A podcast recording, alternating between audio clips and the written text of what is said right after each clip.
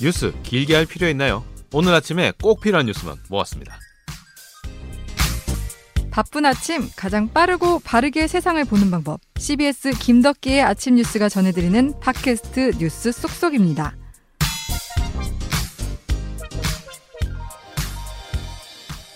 꼭 필요한 뉴스만 쏙 뽑아서 속도감 있게 전달해드리고 있죠. 김덕기 아침 뉴스 팟캐스트. 휴일에도 애청자분들을 찾아가고 있는 뉴스 속속 휴일 번외판입니다. 네, 11월 두 번째 시간 이제부터 시작을 해볼 텐데 뭐 이번 한 주를 가르는 한 가지 키워드는 미국 대선이었는데 대선. 네. 끝이 나지 않습니다. 대선은 끝났는데 그렇죠. 어느 네. 한쪽에서 이기고 지는 이게 그러니까 그 미국은 항상 그 대선이 있으면 결과에 승복하는 네, 음. 언제나 그 페어 플레이, 페어 플레이 전통이 있었던 나라죠. 근데 이 페어 플레이 전통이 이번에는 실종된 거죠. 예. 네. 아니, 원래는 투표에서 지는 사람이 먼저 연설을 해서 그렇죠. 내가 승복한다. 어, 예. 우리 미국의 뭐 발전을 위해서 어, 내가 뭐 참고 이제 물러나겠다. 그리고 역대 이 승복 연설들이 되게 명연설들이 음, 그렇죠. 많았어요. 네. 그러고 나서 그 다음 날 이제 승자가 다시 나타나서 그렇지. 예. 네. 앞으로 어떻게 이끌겠다. 미국을 이렇게 끌고 가겠다. 아, 이런 게 이렇게. 있는데 지금은 맨 뭐. 처음에 서로, 서로 이겼다. 주장하고 이제는 한쪽은 이겼고 한쪽은 소송을 한쪽은 가는. 사기다. 예. 아, 음. 네, 이렇게 얘기를 하고 있죠. 그게 진흙탕 싸움이 될- 되는 것 같아요. 한 네. 명이 그렇게 나오니까 네. 같이 따라가게 되는 것 같아요. 보면은 트럼프 대통령은 한 번도 내가 졌소라고 얘기한 적이 한 번도 없어요. 예. 일생을 살면서. 그리고 트럼프 대통령의 그 전기를 썼던 작가가 있는데 그 작가가 하는 얘기를 들어보면 이 사람은 어릴 때부터 자기가 졌다라고 얘기하면 안 되는 사람이었어요. 아. 음, 왜냐하면 아버지가 형하고 이렇게 사업을 갖다 경쟁을 시켰는데 아. 형이 결국에는 나중에 그 사업 스트레스 이런 걸로 해서 나중에 술 마시다가 죽어요. 네. 아. 근데 트럼프 대통령은 그걸 보면서 절대로 술을 마시지 않아요. 술을 아. 마시지 않고 그러면서 그 경쟁에서 살아남아야 되는 사람이었기 때문에 한 번도 자기는 졌다라고 얘기해 본 적이 없는 사람. 음. 이번 대선에서도 아마 나는 졌다라고 얘기하지 않을 거예요. 음. 승복하지 않을 끝까지. 거예요. 네. 예. 정말 테스 형한테 미 대선 왜 이런지 묻고 싶을 만큼 답답한데 이런 상황이 벌어질 수밖에 없었던 이유 중에 하나가 일단 미국 대선이요. 너무 복잡하고 음. 경우의. 수가 많아요. 네, 네. 사실은 미국의 건국의 아버지들은 중우 정치, 그러니까 우매한 군중들이 올바른 선택을 하지 못할까봐 걱정이 돼서 만든 제도거든요. 예. 예. 근데 이 제도가 역으로 오히려 이제 미국 정치의 어떤 발목을 잡는 지금 그런 음. 상황이 되고 있는데 재밌는 거는 트럼프 대통령이 미국 선거제도 선거제도 자체가 사기다. 예. 아, 라고 주장하면서 어, 제대로 됐으면 내가 당선됐을 거라고 주장한다는 점이죠. 그러니까 보통 집권 여당이나 집권당의 대표가 그런 얘기를 하지 않는데 여기는 역사적으로 투표가 사기다 이거를 보- 지금 대통령이 그런 얘기하니까 우리나라랑 너무 다르더라고요. 네. 네. 아니 보통 경선이라는 게 있으면은 그 세세하게 규칙이 적용이 되는 거잖아요. 그렇죠. 그 그러니까 예를 들어서 야구에서 9회까지 하기로 했으면은 이게 지든 이기든 간에 9회까지 경기가 진행돼야 되는데 한 7회쯤 내가 이기고 있고 음. 8회쯤부터 좀 넘어갈 것 같은 분위기가 느껴지니까 야 그만하자. 바로 어, 소송을 제기하는. 바로 잘못됐다. 이게 가능한 일인가? 그렇죠. 저는 그게 참 네. 당황스럽더라고요. 네. 그러니까 뭐 되게 준비를 많이 한 것 같아요. 시나리오를 음, 각 음. 시나리오별로 준비를 많이 했는데 결론적으로는 제가 봤을 때는 트럼프 대통령은 결국 어, 졌다라고 얘기할 수가 없는 사람이고 자기의 그 인생 행로상 봤을 때도 음, 음, 그러기 위해서는 미국 선거제도 탓으로 돌리면서 아마 음. 제대로 했으면 내가 이겼을 건데 어, 이 제도 자체가 좀 문제가 있어서 음. 내가 진 거다라는 얘기를 하면서 약간 출구 전략을 모색하는 게 아닌가라는 생각이 좀 그 들어요. 제도의 문제라는 게 우편 투표 말씀하시는 거죠, 뭐 결국. 우편 투표부터 시작해서 뭐 예. 지금 뭐 부재자 투표, 그럼 네바다주 같은 경우는 저 뭐야 주민이 아닌 사람들이 투표하기도 하고 뭐 음, 이랬다고 이제 음. 또 소송을 제기했잖아요.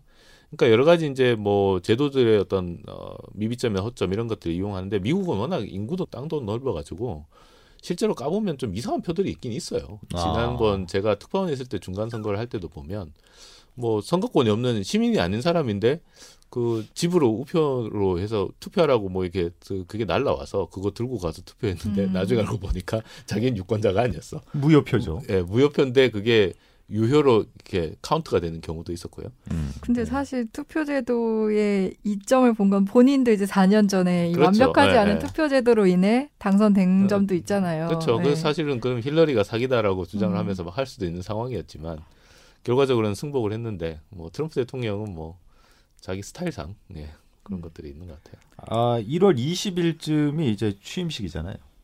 그 안에 최종 결정이 날 것이냐? 결정 은 나겠죠. 예. 네. 근데 트럼프 대통령은 제가 봤을 때는 약간 자기가 진 게 아니라는 어떤 명분을 음, 필요한 것 같아요. 네. 네. 음, 어떤 결과적인 걸 이득을 취하기보다는 명분이 필요하다. 아, 이거 트럼프 대통령은 그 재선 실패해도 뭐 아주 재밌고 편안하게 살 수 있는 사람이에요, 사실. 네. 이게 대선을 쭉 보면서 여러 가지 보도를 또 저희가 하면서 음. 든 생각들이 있었는데 그러니까 우리 그 KDK 앵커는 이번에 진짜 정신없이 했잖아요. 음. 이게 막 CT도 연결하고 막 더- 되게 열심히 했는데 이번에 미국 대선을 봤을 때 어떤 느낌이 좀 들었어요? 일단은 너무 어려워서 공부를 내가 많이 해야 되는구나. 너무 많이 했더만 음. 그때 예. 보니까. 그런 생각이 들었었고 그 다음에 네바다니 뭐 조지아니 이런데 내가 이들의 이름을 꼭 알아야 되나?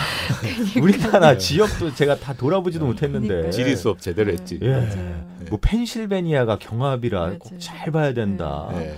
이런 거를 알아야 되고 또 음, 러스트벨트 음. 맞아요. 뭐그 썬벨트. 벨트가 왜, 네. 왜 알아야 될까 이런 어쨌든 참 야속한 부분도 음. 있었지만 제가 가장 크게 느꼈던 부분 중에 하나는 그 트럼프 대통령이 대통령이 되고 그 다음에 음. 계속해서 정권을 이어가는데 가장 핵심이 지지 기반을 위한 정치였잖아요. 그러니까 그렇죠. 한쪽 편만 보는 정치를 네. 해서 이게 어떻게 보면 우리 입장에서 분열의 정치 음. 같은 음. 느낌이 들었는데 음. 이거는 결국 성공하지 못한다. 음. 이거 좀 느꼈어요. 음. 예. 한쪽에서는 큰 지지를 받아서 큰 박수를 받을 수 있지만 다른 한쪽에서는 이게 참 눈물이 나고 또 음. 충돌이 일어나고 음. 사회가 갈등이 번지면서 충돌하는 이런 불상사가 일어날 수 있는 거잖아요. 그렇죠. 예. 네. 우리 조 기자 씨는 어떤 느낌? 저도 사실 미 대선을 이번처럼 열심히 본 적이 없었고 아까 덕기 앵커님께서 얘기하셨지만 저도 미국의 우리나라 땅 이름도 모르는데 미국의 이름들을 다 네. 주 이름을 이제 알게 되고 그래서 저는 무엇보다 아 사실 우리나라는 그냥 절대 다수제잖아요. 그게 네. 참 편하구나라는 생각을 하게 됐고 맞아 편해요. 네. 그냥 경우의 수를 안 따져도 네, 예. 그냥 그게 뭐 어떻게 보면은 많이 먹은 사람이 되는 거다 이건데 음, 간단한 건데 이번 미국 대선은 사실 좀 예, 그런 게 너무 복잡하다 생각을 했고 그리고 또 이번에 의미가 있었던 게 둘 다 지금 득표수가 가장 최대라는 거잖아요. 음. 역대 선거로 따졌을 때 그만큼 이번 선거가 얼마나 치열했는지를 보여주는 것 같고 앞에 말씀하신 것처럼 분열의 정치의 음. 결과가 이 표수로 그러니까 옛날에는 선거에 많이 참여해야 된다 했는데 이번 득표수를 보면서 이번 득표수는 사실 의미를 두 자면은 어, 분열의 정치가 드러난 것 같다는 생각이 음. 들었고 음. 전또 느낀 게 이제 우리나라도 예전에 여촌야도 뭐 이런 얘기 있었잖아요. 근데 미국도 조금 비슷하구나. 네, 진보가 조금 더 도시 쪽이 진보가 예, 성향이 그런 강하고. 것도 네. 느끼게 됐고 예, 네. 여- 그냥 복잡했다. 그게 한 마디인 것 같아요.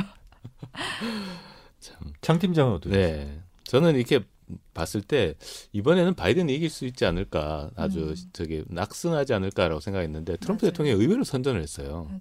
그거는 미국 여론조사에서도 사실 안 드러났던 내용인데 저는 그걸 보면서 결과 결과적으로 이게 미국의 현실이 아니냐. 뭐 분열의 정치 뭐 이렇게 얘기를 했지만 사실은 그동안 소외돼 있던 목소리를 트럼프 대통령이 끌어올렸고 예. 그 소외돼 있던 목소리가 사실은 알고 보니까 대단히 큰 목소리였다는 음. 거죠. 예. 그래서 이게 어떤 현실을 반영하냐면 그동안 이렇게 전 세계를 이끌어왔던 미국의 힘이 줄었다. 힘이 음. 약해지고 있다는 음. 얘기죠. 그러니까 어, 그동안은 미국이 압도적인 경제력을 바탕으로 전 세계를 이렇게 끌어가고 음. 있었는데 미국의 경제적인 힘이 떨어지고 있고 음. 특히나 그 경제적인 힘이 떨어지면서 제일 타격을 받고 있는 어떤 노동자 계층, 그 다음에 뭐 농업 이런 기반들이 점점 이제 소득이 줄고 힘이 떨어지면서 어 점점 못 살게 되니까 이 사람들이 아 우리 못 살겠다. 음. 어 우리 우리부터 좀 살자. 어 저쪽에 뉴욕하고 LA 이쪽에 뭐 실리콘밸리 이런 데는 돈 잘 벌고 잘 사는데 우리는 완 점점 못 살고 이거 제대로 된 거 아니지 않느냐. 뭐 이런 얘기를 하는데요. 사실 그게 이제 현실 아니냐 미국의 현실. 음. 그다음에 그 실제로 이제 이런 것 때문에 앞으로 바이든이 되더라도 이들의 목소리를 회피하기는 힘들 것 같다. 음. 예. 저도 트럼프 대통령이 4년 동안 그 이끌어오는 과정을 지켜보면은 미국이 전 세계에서 차지하는 비중이 어, 장 팀장이 말했듯이 조금씩 줄다 보니까 음, 음. 미국이 없어도 음. 예 미국의 큰 역할이 없어도 세계가 돌아가는데 그렇게 큰 영향을 미치지는 않을 수 있겠다라는 그렇죠. 생각이 들더라고요. 예, 예. 근데 그동안 이제 미국이 구성해 왔던 이 세계 질서, 팍스 음. 아메리카나라고 하는데 이 세계 질서가 점점 이제 약해지는. 예. 근데 바이든이 당선이 되면 앞으로 이제 뭐 파리 기후 변화 협약부터 시작해서 다시 이제 되돌리겠다 하면서 미국의 리더십을 찾겠다. 이제 이런 모습을 보이고 있는데 과연 지금 미국의 이 현실을 극복을 하고 음. 또 미국이 어떤 pak스 아메리카나를 다시 되찾을 수 있을지 음. 요것도 한번 지켜보는 것도 관전 포인트 됩니다. 야, 장 팀장은 뭐 조 바이든의 관전 앞으로 과제까지 예, 짚어주셨는데, 아니 궁금한 것 중에 하나가 조 바이든 이게 어떤 인물이냐 이제 이 부분이잖아요. 네. 예, 나이가 가장 많은 아, 예, 나이도 대통령이 된 거고, 예, 예. 예. 이 바이든 부통령이 옛날에 오바마 대통령이 부통령 좀 해주십시오 하고 할 때 제일 걱정이 뭐였냐면 이 사람은 한 번도 2인자를 해본 적이 없는 사람. 아, 맨날 상원 의원 되게 오래 했고 그렇죠. 예, 대선 후보도 70 몇 년도인가 대선 후보로 거론됐던 사람이에요. 어.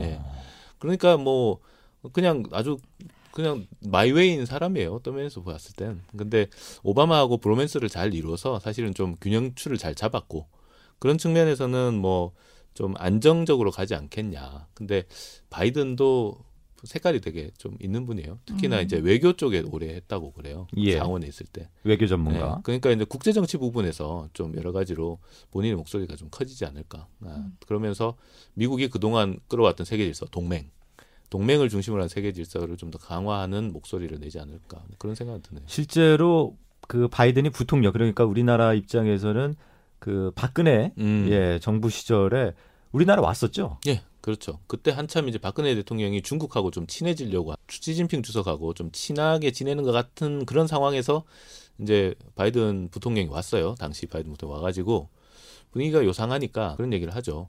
어, 나라면 어, 어떤 세계 질서에 위배되는 그 어떤 중국 같은 나라의 편에는 서지 않을 것 같다. 뭐 이런 얘기를 하는 거죠. 그러니까 예, 예. 한마디로 그 얘기인 거예요. 저게 중국 편에 서지 말라. 아니 그러니까 음. 그게 참 중요한 게 우리 입장에선 지금 이제 바이든 행정부가 들었으면은 미중 갈등이 계속 이어지고 있다 보니까 네. 우리한테도 언젠가는 분명히 선택을 하라고 예, 그렇죠. 그 예. 시간이 올 거 아니에요. 근데 어차피 우리는 그동안은 미국의 동맹 속에 있었고요. 예. 어, 미국 쪽에 좀 더 많이 그 평양이 돼 있었던 게 사실이고. 예. 그다음에 중국도 사실 그거를 그동안은 용인하는 상황이었죠. 예. 근데 중국하고의 어떤 경제적 관계가 더 가까워지고 중국도 조금 더 전략적으로 이제 한국을 이용해야 될 필요가 있으니까 점점 이제 한국에 요구하는 게 많아지고 그렇게 되니까 우리 입장에서는 고민이 깊어질 수밖에 없죠. 옛날에는 미국 편에 서기만 하면 됐었는데 이제는 조금 더 이제 정교하게 입장을 잘 정해야 되는 상황이 됐으니까 예. 그게 앞으로 좀 걱정일 것 같아요. 그러니까요. 미 대선 끝나기 전에 사실 우리 정부 입장에서는 시진핑 국가주석이 좀 방안을 해서 음. 여러 가지 불확실성을 회수하면서 북핵 문제라든지 여러 가지 한반도 정세를 좀 풀고 싶었을 텐데 아, 시진핑 오면 또 복잡해져. 근데 우리나라 입장에서는 경제적으로는 중국과 협력하고 외교 안보 쪽으로는 미국과 맞아요. 협력하고 네. 그런 식으로 저기 입지를 다지면 안 돼요. 우리가 사실 그동안 그렇게 해왔었죠. 근데 박근혜 대통령 때인가 이제 중국이 본격적으로 요구를 해요. 음. 어, 외교안보 쪽에서도 어, 우리 입장도 좀 세워달라. 음. 어, 그렇게 해서 뭐 어, 사드 배치 좀 하지 말고 뭐 이런 얘기들을 이제 공개적으로 하기 시작하죠. 어. 그러니까 이제 사드 문제가 앞으로 또 한 번 더좀 어, 부상하지 않을까. 그러니까요. 사드가 아직 완전히 끝난 게 아니고 그럼요. 중국 내에서는 여전히 우리 한국이 진출하거나 한국 연예인들이 활동하는 거 한한령이라고 한한령. 그러잖아요. 음. 예, 예.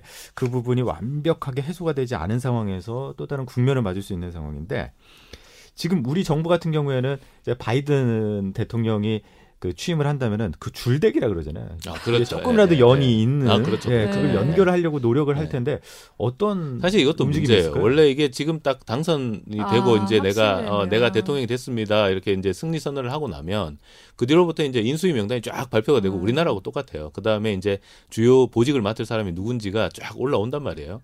근데 지금 이렇게 막 혼돈 있고 막 이러니까 빨리빨리 이게 확정이 안 되니까 음. 예. 우리도 이게 이 사람이 그러면은 어, 그렇죠. 이거. 누구를 지금 만나가지고 그러면은 이 사람을 만나기 위해서는 어떤 경로를 음. 거쳐야 되는지 이걸 다 파악을 해야 음. 되는데 예. 그게 좀 늦어지면 아무래도 음. 근데 우리나라뿐만 아니라 전 세계가 지금 약간 그렇죠. 혼란스러울 거예요. 근데 이- 그때 당시 트럼프 대통령이 당선됐을 땐더 어, 당황스러웠다면서요. 그때는 정말 네. 멘붕이었다고 하더라고요. 아무도 예상 네, 못했으니까. 네, 멘붕이 이제 도대체 누구한테 줄을 대야 되나. 근데 결론은 그거였어. 결론은 트럼프한테 줄을 대야 된다는 거였어. 직접적으로 트럼프한테 가장 직접적 영향을 미칠 수 있는 사람을 찾아야 되는 게 음. 어. 관건이었고 사실 트럼프 대통령이 모든 걸 결정을 했으니까요. 음. 지금 같은 경우는 조금 더 이제 바이든 대통령 이 되면 좀 더 시스템적으로 움직일 음. 테니까 뭐 그런 점에서는 조금 덜 불확실성이 있지 않을까라는 음. 생각이 예. 듭니다. 냉정하게 봤을 때요. 어, 우리 입장은 이제 미국이 없이는 뭐 북핵이라든지 여러 가지 할 수 있는 요소가 별로 없지만 맞아요. 미국의 입장에서는요. 이 대한민국이라든지 북한의 문제는 미국 내에서는 음. 어떤 위치를 차지할까요? 북한이 ICBM만 안 쏘면 북한은 네. 사실 관심 밖이에요. 아. 예. 음. 왜냐하면 직접적인 위협이 안 되니까요. 뭐 이란이나 이런 데 같은 경우는 석유가 연관이 돼 있고 중동 같은 경우는 뭐 그런 패권이 있지만 사실 북한은 뭐 별로 근데 앞으로 이제 중국을 봉쇄한다라고 할 때는 음. 북한의 역할이 좀 기대가 되는 부분이 있겠죠. 예, 그래서 좀 걱정이 되는 게 우리 문재인 정권이 이제 임기가 얼마 안 남은 상태잖아요. 근데 미국 입장 미국 입장에선 북한이 관심 바뀌면은 요 1년 안에 그래도 뭔가 나와야지 성과를. 좋을 것 같은데 그러면서 우리 우리 북한 문제가 후순이라면은 해결이 안 되지 않을까. 그러니까 우리가 해야 될 몫이 큰 거죠. 음. 그래서 우리가 일단은 1년 남은 상황에서 북한하고 뭔가 물밑이든 뭐든 해가지고 좀 남북 관계가 좋아져야 미국에 뭔가 요구할 수 있는 부분들이. 그럼 이제부터 진짜 운전자론이 시작된다는 거네요. 그렇죠. 우리가 이제 핸들 제대로 잡아야 되는 음. 상황이죠. 음. 바짝 긴장하고. 어, 언론에서 잘하는 것 중에 하나가 작은 것도 크게 만드는 거잖아요. 음, 네, 그래서 우리가 예, 미국 입장에서 우리 김덕기 문제 아니에요. 예, 예. 작은 거 이거 아니다. 큰 문제다. 중요한 문제다. 이렇게 잘 어필을 해서 미국이 움직일 수 있게끔 분위기를 조성해야 될 텐데 음. 자, 그러려면은 많은 연이 있는 음. 인사들이 우리 내에서도 국내에도 참 많아야 될 텐데 근데 민주당 인사들하고 조금 더 커넥션이 더 많은 음. 거가 사실이긴 하니까요. 예. 네. 아무래도 뭐 공화당보다는 조금 어, 공화당 대통령보다는 좀 낫지 않을까 하는 생각은 들어요. 음. 그럼 앞으로 바이든 정부가 들어선다면은 우리나라에 미칠 파장 단순하게 봤을 때 크게 뭐 별로 크게 많지 않다. 것이다. 예, 별로 많지 않다. 예, 네. 왜냐하면 미국은 아까도 말씀드렸지만 미국의 현실이 있기 때문에 음. 이 현실적인 문제, 완전히 갈라진 문제, 양극화되고 있는 문제 이런 것들을 해결하기 위해서 트럼프 대통령이 해왔던 어떤 정책대로 완전히 다 돌려, 되돌릴 수는 없을 것 같아요. 예. 근데 조금 희망적인 보고서가 있었는데 왜 현- 현대경제연구원에서 이제 바이든 정부가 들어서면 우리나라의 수출 증가율이 음, 음, 음. 최대한 2.8% 포인트, 아 2.2% 포인트 늘어날 거라고 하는데 예. 그런 전망은 이제 보호 무역주의가 조금 해제가 그렇죠. 되면서 네, 예, 네. 저희도 여지가 많이 생기지 않을까. 맞아요. 그렇죠. 네. 수출로 먹고 사는 우리나라 우리- 입장에서는 네. 예. 네. 우리나라는 게다가 제조업 기반이 되게 많잖아요. 수출 같은 경우는. 근데 이제 뭐 트럼프 대통령은 기본적으로 물건에다가 관세를 매겨가지고 물건의 통상을 막는 쪽을 많이 택했다고 그러면 바이든은 아마 물건보다는 금융이나 서비스 쪽으로 중국 시장을 압박하는 음. 개방해라 이렇게 압박하는 아, 개방을 네, 해라. 그렇죠. 그러니까 어, 중국에 들어가서 그쪽에서 많이 벌어먹겠다 이런 생각을 하는 거죠. 그러니까 어, 그런 부분에서 조금 차이가 있을 수 있으니까 아무래도 우리나라도 제조업 기반이다 보니까 물건을 막는 부분이 좀 풀리면 좀 아무래도 좀 나아지는 부분이 있을 것 같아요. 아, 그래서 진짜 서민들이 먹고 사는데 좀 음. 나아져야 네, 될 텐데. 네. 어제 불확실성이 이제 조금씩 사라지는 사라지고 상황이니까 있죠. 네, 예 지켜봐야 되겠군. 알겠습니다. 이 부분에 대해서 다음 주에도 계속 이슈가 그렇죠. 나올 테니까 네, 저희가 예 계속 뭐 팔로우하면서 미국 대선은 거의 가닥이 잡혀가는 것 음. 같고 이번에는 미 대선으로 진짜 바빴던 한 주였던 것 같습니다. 앞으로 그리고 아직까지도 여진이 남아 있는 상황이라 어, 저희들 계속 지켜보면서 또 정확한 뉴스를 전달해드리기 위해서 노력하겠습니다. 그리고 또 대선 이후에 미칠 파장이나 이런 부분도 또 지켜봐야 되겠네요. 아무튼 애청자 여러분 지난 한 주 동안은 밤잠 설치고 고생 많으셨습니다. 이번 한 주도 또 저희들이 어, 신선한 뉴스 그리고 꼭 필요한 뉴스 쏙 뽑아서 속도감 있게 전달해드리겠습니다. 자 그러면 애청자 여러분 그럼 다음 주에 만나요. 만나요.